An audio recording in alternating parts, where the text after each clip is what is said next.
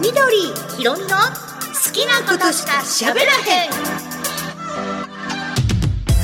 今回も大黒ベースモナカスタジオからお送りいたします。緑ひろみの好きなことしか喋らへん、えー、メッセージいただきましたひろみちゃん。ありがとうございます。これは映画に関してなんですがコアさん。はい。春に散るという映画をご紹介した時のご感想です。流星君そうなんですよいい映画でしたよねってコアさんおっしゃってます。私は仕事を切り上げてレイトショーで見たんですがレイトショーおすすめです。映画は片岡鶴太郎さんも山口智子さんも相川翔さんもほんまに良かったです年齢を重ねてこその空気感というかほんまにいい映画でしたってご感想いただきました。ありがとうございます。じゃあ大満足の作品だったそうですね。まあ年を取ったものしかわからない味みたいなのがうんうん。確かにありましたんで、えーぜひまだの方は春に散る。ぜひご覧ください。今日も映画と漫画ご紹介してまいります。最後までお付き合いください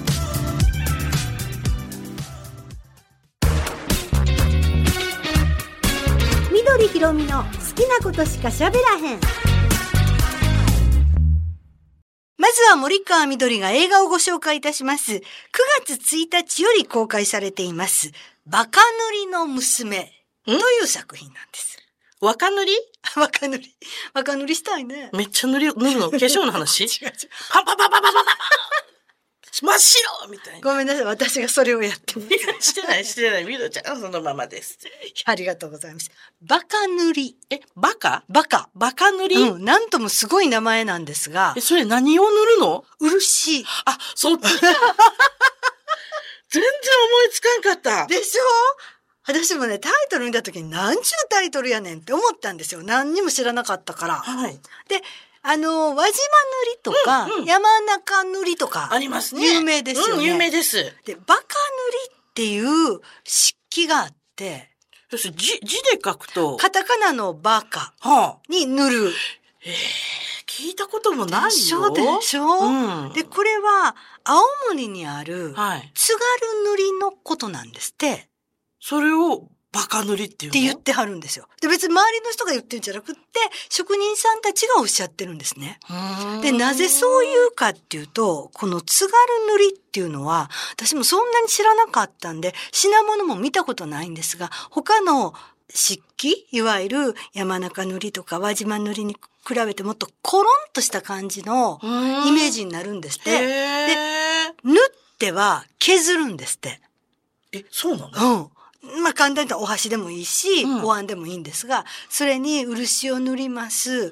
だ削るんですって。その塗った上から。上から削る。はいはい。綺麗に削って、うんまた塗るんですって。うん。で、また削って、また塗るんですって。うん。それを48工程するんですって。工程ってことで48回繰り返すってことですか？そういうことなんです同じことを、ええ削って塗って削って塗って。はい。何のために？そうすることによって、色がどんどんと入っていって、いわゆるその塗り物の厚みができるっていう。箸めっちゃ太なるよね。ね普通に考えたらね。だからもともと細いし、削ってるから、とそう、そんなね、ひろみちゃんのね、指に合うようなお箸にはなりません。なんかもうさ、小敵隊の太鼓の。それ、もう、それでお蕎麦つ、こう、つつまむの大変よ。いや、すごい、初めて聞いた。私も知らなかったんです。うんで、そういう風にして、バカみたいに塗って、バカみたいに、まあ、手間は暇かける。で、バカ塗りって言われているんですが、まあ塗っては研ぐ、塗っては研ぐをもう丁寧に繰り返す日本の伝統工芸なんです。うん。だからこれをね、き知った時に、あ、それちょっと見たいなと。うんうん。まだ見に行ってないんですけど、はいどっか売ってはったりしたら見たいなって思うんですけど、うんで、そのバカ塗りをしているお父さんがそれをやってらっしゃる。うん要するに津軽塗りをしてらっしゃるお家のお嬢さんの話なんです。はい。で、これはね、もともとは鶴岡恵子さんっていう人がそういうことを書いた Japan Dignity っっていう小説からヒントを得て、で、脚本を書きはったんですが、うん鶴岡監督自体はそんなに詳しくないんで、こんな脚本でいいですかって津軽塗りをやってらっしゃる職人さんにこう見せたら、いやもうこんなもんじゃないと。もっとベタに書いてほしい。っ。て言われて、で、すっごいいい脚本になってるんです。はいで、この映画は地味ですけど、ものすごいいい映画なので、ご紹介いたします。はい。えお話はもちろんその青森県弘前市が舞台になってるんですけども津軽塗の職人の青木清志郎さんっていう人がいてはります。これをね演じてはるのは小林薫さんなんですよ。うんうんいかにも合うじゃないですか。うん。東北の顔してるよね。あの人京都ですけど。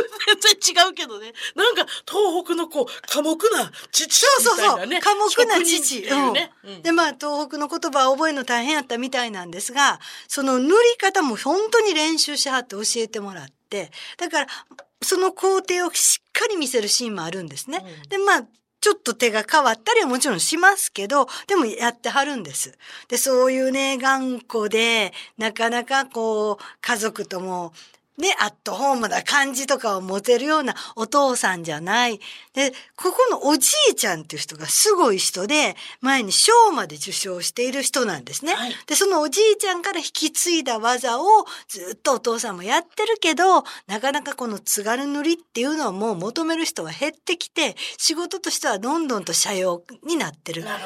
で、どこのうちももうこれは家業としてやるから、うんそれぞれが継いでいくわけなんですけど、このお父さん、小林薫さんのお家は、あの、男の子と女の子、お兄ちゃんと妹が、子供がいるっていう家やったんですが、うんうんもう仕事ばっかりにかまけてるんで、奥さんはもう早く出てってしまってます。あ、ほんならもうお父さんだけがそこに住んでて。住んでて。で、お家があって、お家の隣に工房があって、うんそこでこうしてやってるわけです。で、娘さん、女の子がいるんですが、宮子ちゃんっていう女の子、これを演じてるのが、堀田真由さん。この頃よう出てはりますよね。あの、結婚式の雑誌のコマーシャルとかもやってはりますし、前に教場ゼロで、えっと、木村拓哉さんの、なんかこう、まあ、助手みたいな、はいやったりとか、うんよく出てる女の子なんですが、彼女が娘さんなんです。うんうん元気な女優さんなんですが、はい今回はどっちかというと家にこもってあんまりコミュニケーション能力もないし、特にやりたいこともない。お父さんのお手伝いするのは嫌じゃないし、お父さんのことは嫌いじゃないし、うんうんですごいおとなしい女の子なんです。で、スーパーマーケットでパートのバイトをしてるん23歳。ところが結構、あの、失敗が多くって、よく店長に怒られたり、お客さんに怒られたりして、いつもシューンとしてる、そういう感じの女の子なんです。で、彼女はお父さんのこの、津軽塗りを見ていて、自分もやりたいなって心のどっかでちょっとだけ思ってるんです。でもそれをお父さん私やりたいですっていうほどのそのパワーはない。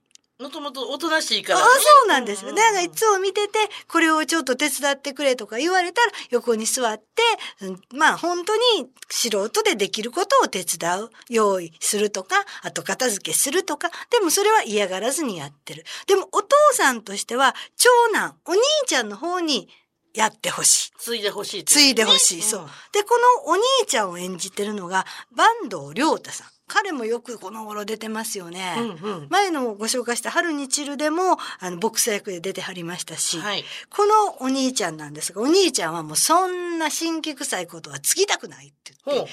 ちゃっちゃと家を出てしまって、うんうん。で、美容師になってあるんです。うんで、美容師としては腕はあるんですけども、うんもう全然家にも寄りつかない。うんお父さんとも反りが合わない。だから今は、この宮子ちゃんとお父さんが二人で暮らしている。で、仕事があんまり入ってこないし、こんなものはもう俺の代で終わりでいいんじゃないか。で、小林薫さんですから、そんな、あの人ね、本当はすごい楽しい人なんですけど、コメディもやりはりますし、うんうん明るい方だけど、この役ではもうほとんど寡黙な、喋らない、娘とも話をしない。あ、これ、後片付けしといて、ぐらいの感じで。そしたら、仕事もないし、もう自分の代で終わろうと。で、自分のお父さんはすごい、まあ、そういう文部科学大臣賞かなんか取った家だけれども、もうそんなにやっていかない。で、近所の人にも、もうそんなやっていけないな。って、ポロッと言ってはるんです、ね。はい。ところがある時、ホテルからもう大量のなんか注文が入って、うん。これをやってください。ええ津軽塗りでやってください。お宅だったらできるでしょう。青木さんとこでやってください。って言って入るんだけど、で、みやこちゃんは、お父さんよかったね。こんなたくさん注文が入って。うんって言うけど、お父さんとしては一人でこんなことできないし、うん断ろうかな。何を言ってんのせっかくなので。って私が手伝うわ。やろうやろう。って言って少しずつやり始めることになるんです。でもね、みやこちゃんも上手なんですよ。はいただお父さんが認めてないだけなんです。うんうん。で、みやこちゃんの気持ちとしては将来これをやれって言ってくれたらいいなとか。だから本当にね、あの、毎日この子はそんな楽しくないだろうなって思う顔をしている23歳なんです。もうもったいないんです。ただ一人だけ気になる男の人がいるんです。はい。で、それは商店街にあるお花屋さんで働いてる、まあ、フラワーアーティスト、宮田俊也さん。あの、キスマイフット2の。うん。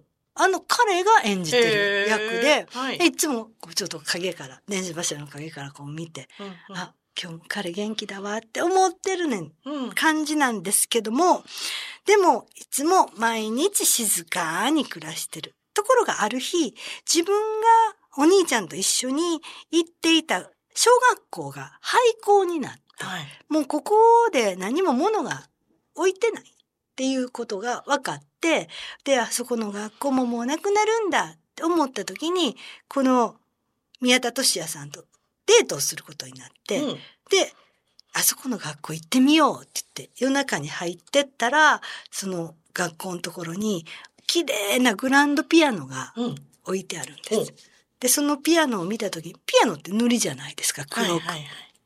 見た時に、ふと彼女は、このピアノに津軽塗りを施したらどうなるんだろうって思うんですよ。うんで、津軽のその学校を管轄しているところ行って、ピアノはどうされますか？って言ったら、もうあれね、処分しなきゃいけないんだって言われたんで、あれになんかこう施してもいいですか？津軽塗りをって言ったら、え、そんなんしてくれんといいよいいよほうほう。って言われて、はい。毎晩毎晩ここの学校へ通って、うんで、このピアノの、この開けるじゃないですか。はいはい。裏のところに、うんうん。表は黒やけど、うんうんパッと開け、グランドピアノ開けたら裏がある。はい。あそこに自分でデザインしたうん津軽塗りをこう入れていく。あ、あそこにするんですね。私、うん全部したらめっちゃ時間かかるし、大変削って削ってって言うから、えー、できんのって思いましたけど、その部分だけ。そう。上げた裏側。上げた裏側。だから上げた蓋のところを持ってって、うんうんうんで、やるようになるんです。だからね、これはもちろんその父親と娘の関係、でお父さんも最初は反対してるけど少しでも力になろうと協力するっていう関係もすごくよく描かれてるし、お兄ちゃんは家を出てってやがてイギリス行くんだとかって言って、イギリス行くっていうお兄ちゃんとの昔の思い出、子供の時、この学校でこうだったね、私はみんなにいじめられたの、お兄ちゃんが助けてくれたねっていう話が出てきたりとか、家族の本当にちっちゃな出来事をこうずっと積み重ねるとともに、このバカ塗りと言われている津軽塗りがどんなにすごいかっていうのを見せてもらえる。で、そういう伝統工芸に携わっているお家っていうのは、いやー、やっぱり守っていかなきゃいけないよねって、私はすごく感じました。うんだからそれがどういうものかっていうのを知らない方、私は知らなかったから、はもうぜひご覧いただいて興味を持っていただけると思いますし、そういう意味ではものすごくよくできた、うん。あの、気持ちのいい映画です。で、最後そのピアノがどんな風に変身するか、ええ完成するのか楽しみですよね。うん楽しみにしていただきたいと思います。9月1日より公開されています。バカ塗りの娘、ご紹介しました。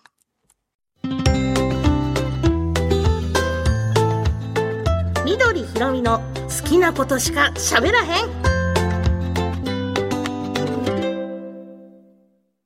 続いては私、宇野ひろみが今日の漫画一冊ご紹介いたします。はいタイトルは、た一つのことしか知らない。本田さんという方が書いてらっしゃるんですけども、名字だけなんで本田さん。本田っていうか、本田でもう、終わり。漫画ネームなんですけどね。はい。で、この方、あの、骸骨書店員本田さんとか言ってね、あの、もうアニメ化されてるんですけれども、この本田さん自体が骸骨の形なんですが、はい。そこの本屋さんの書店員さんで、ええその中の日常を書くっていうのがものすごく売れてて。で、もうすでにそれでかなり有名な漫画家さんなんですけれども、ええその方が書いた一話完結の、今日はこのストーリーのご紹介させていただこうかなと。と興味がありますね。はい。あの、全然タイプが違って、うん面白いんです。えー、61ページしかないんですけれども、なかなかね、よう考えられてて濃い話なんです。すぐ読めますよね。そう、あっという間ですよ。登場する人間はほぼ二人ですから。はい。えー主人公は、平平凡凡なサラリーマン、はい。藤の木という男の人です。うんで、この親友の赤岩っていうのがいるんですけども、ええこの赤岩とこの藤の木ののんきで不可解でつかず離れずの友情を描いたストーリーなんですね。で、二人の出会いは小学生の時です。はい。藤の木の小学校に、通ってる小学校に、赤岩が転校をしてきて同じクラスになります。ええ。で、全然タイプは違うんですけれども、妙にほら、馬が合うっていう時あるじゃないですか。はい。でこの二人は本当にそんな感じでタイプが違うけど、すっごく仲良くなるんですけど、なんでこの赤岩くんは、ものすごくご両親が忙しい転勤族のような方で、ええ次から次へと転校をして行ってしまうタイプで、はい。ここの小学校にも2、3週間しかいなくて、うん。せっかく仲良くなれたのに、ダバーってこの赤岩くんが泣いてるシーンもあったりして、えー、やっと友達できたと思ったのに、みたいな。で、また引っ越しだよって言って、うん。で、次はどこに行くの？ってこの藤の木くんが。はい。聞くと、いや、知らない、もうお父さんお母さんわけわかんない、教えてくれないから！とかなんか言って、僕は引っ越しするのが嫌なんだ！とか言って、まあでもそんなこと言ったって両親が引っ越しをしてしまうんであれば、子供はもちろんついていかされるわけで、ええ。で、じゃあさあって、この赤い岩に対して藤の木が、じゃあほら、あの、またさ、話そうよと。引っ越したって、うん。電話とかあるんだし、うん連絡手段なんかあるんだから、また電話とかでさ、話そうね、って言って、まあそこは収めるわけですよ。ええで、赤岩は転校をしていく。藤の木はそのままその小学校に残ってる。で、離れ離れになって、うんで、おその赤岩がどこに転校したかもわからないまま時は流れていって、でも電話とかで話そうっていう約束は生きていて、ええ。で、時は流れて間もなく30歳になるぐらいにほうほう、だいぶ経ちまはいした。。この30歳の間でも、不定期に赤岩から藤の木に電話がかかってくるわけです。ほう。うん。だからもう20仲いいんや。年ぐらいもうん、しかもう経ってないでしょ。もうそそんだけ経ってる。もう20年も会ってないのに、同級生だったその赤岩から、うん。ほんまになんか急にふっと忘れた頃に、うん。この藤の木に電話がかかってくるわけですよ。で、本当に時間とかお構いなしで、はい。ある日の朝4時30朝4時朝4時めっちゃ早い37分。もちろん、藤の木は寝ておりますが、うんスマホが鳴るんですよ。な、なになにって寝ぼけながら電話に出ると赤岩の声がする。うんやあ、藤の木、もう昼だぞって言うんですけど、えおのれみたいな、こんな朝へおのれって、僕人からおのれって言われたの初めてだよ みたいな感じで、多分海外に住んでるんでしょうね。ああ、そうかそうか。だから時差があるから。そう。だから、こっちはもう昼だよって。何やってんの？って。まだこっちは夜明け前なんだ。うんうんうんせめておはようは、日が差してから言いたい言葉だみたいな、こう、ほんまになんかどうでもええような話をちょろっとして、うん長話にならない話をして、じゃあまたかけるわって言って、パンと切る。うんこういう電話が、それこそ20年、たまにかかってくる。でその不定期でかかってくる電話というのは、うん。いつも赤岩の方からなんです。はあ、はあはあはなぜなら、藤の木は赤岩の電話番号を知らないから。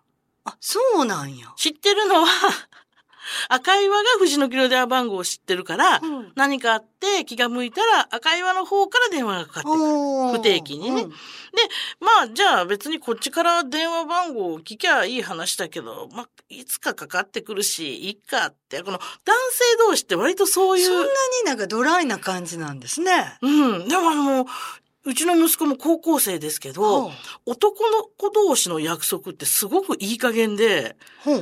明日の朝なって言って、こっち聞いてて何時って言っても、何時か知らんって。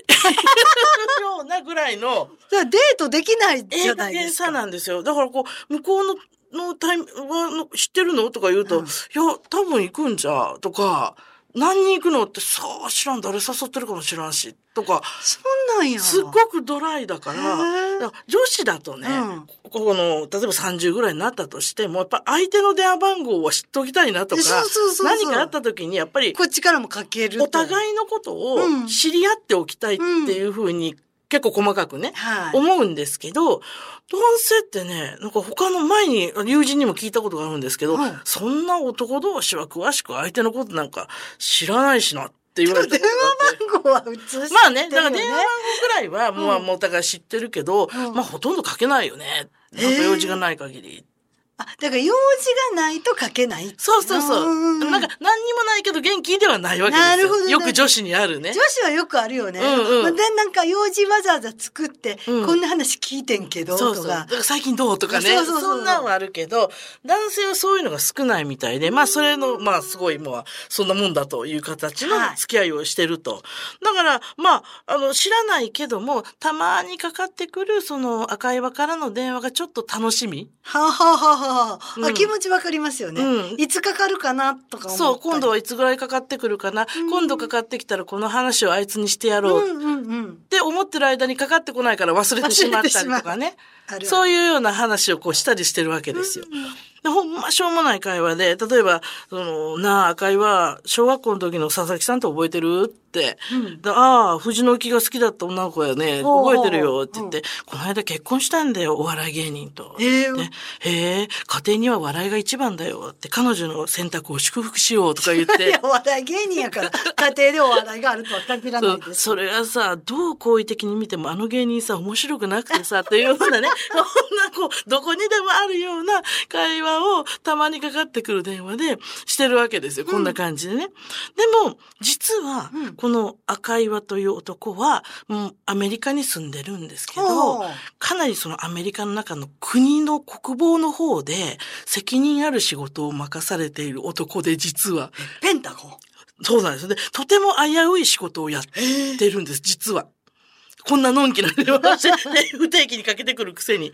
でもちろんそんなことは、あの、藤の木は知らないですよ。はいどこに住んでるかも言ってないし、うん。この人がね、その赤いは自分のことをね、ちょっと前に住んでるってことは引っ越ししたんだ、ぐらいの話をするんですよ。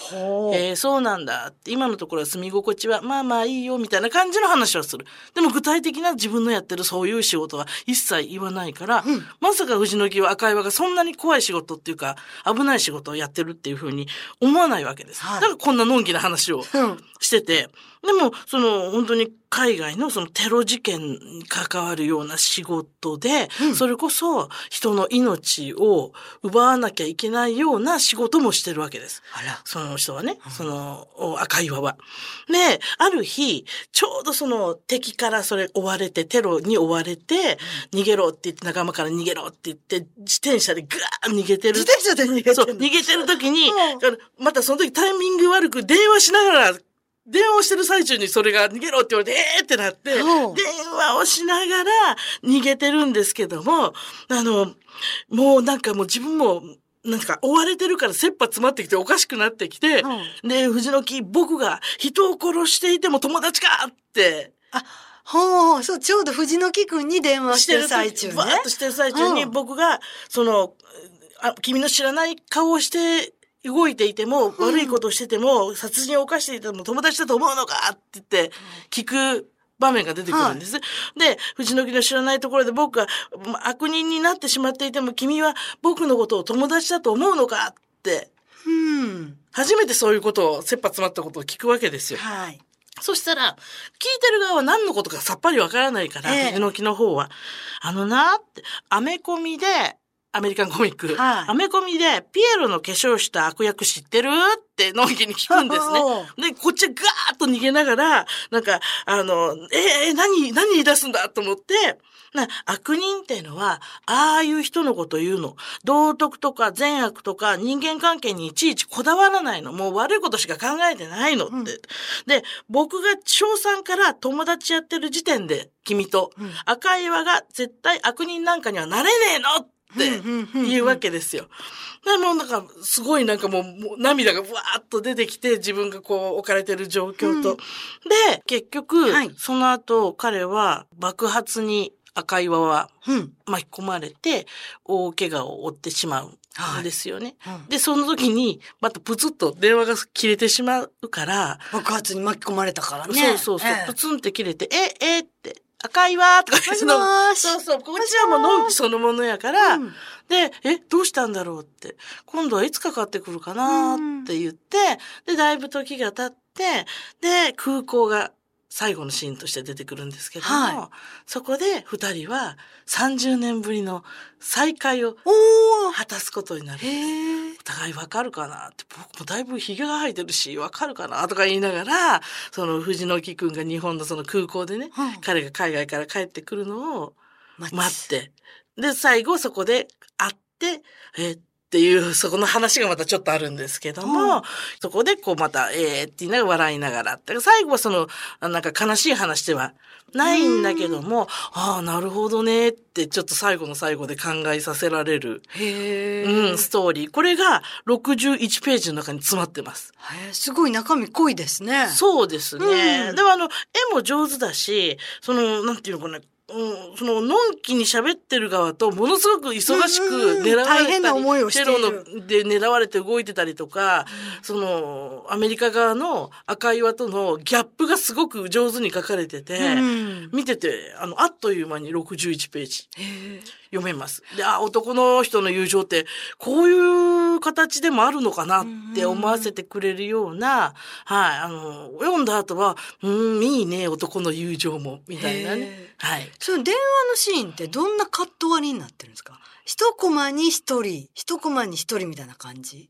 うん、あの、トントントントンってくる感じですよね。だからこう、こっち側で喋ってて、ここっち側で逃げててっていうのが、別々の別コマ？々、別々のコマで、でも、あの、同時にそれがちゃんと、あの、行われてる。うんそのその同じ時間帯にね、ぐわっと上手に書かれてるな、何の違和感もないです。へえ。疾走感もあって。その臨場感も、あります。あ、どうし、どうなる、どうなると思いますもん。追われてへて、ーこのままあって。っていうのがね、あって、ちょっとドキドキハラハラもしますけれども、はいなかなか面白い男の友情を書いた短編で一冊でございます。あの、軽く読めますので、よかったら読んでみてください。本田さんが書きました。たった一つのことしか知らないでした。さ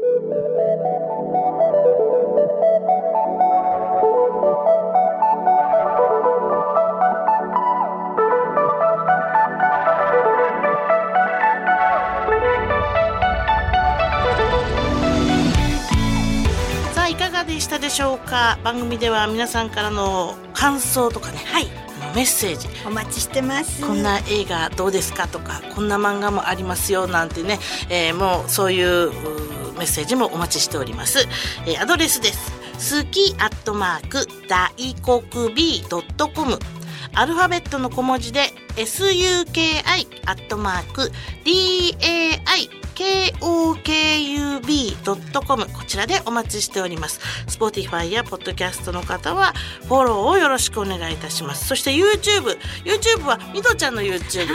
はい、えシネマへようこそよろしくお願いします。聞いていただけます。チャンネル登録もよろしくお願いいたします。それでは今日はこの辺で失礼します。さようなら。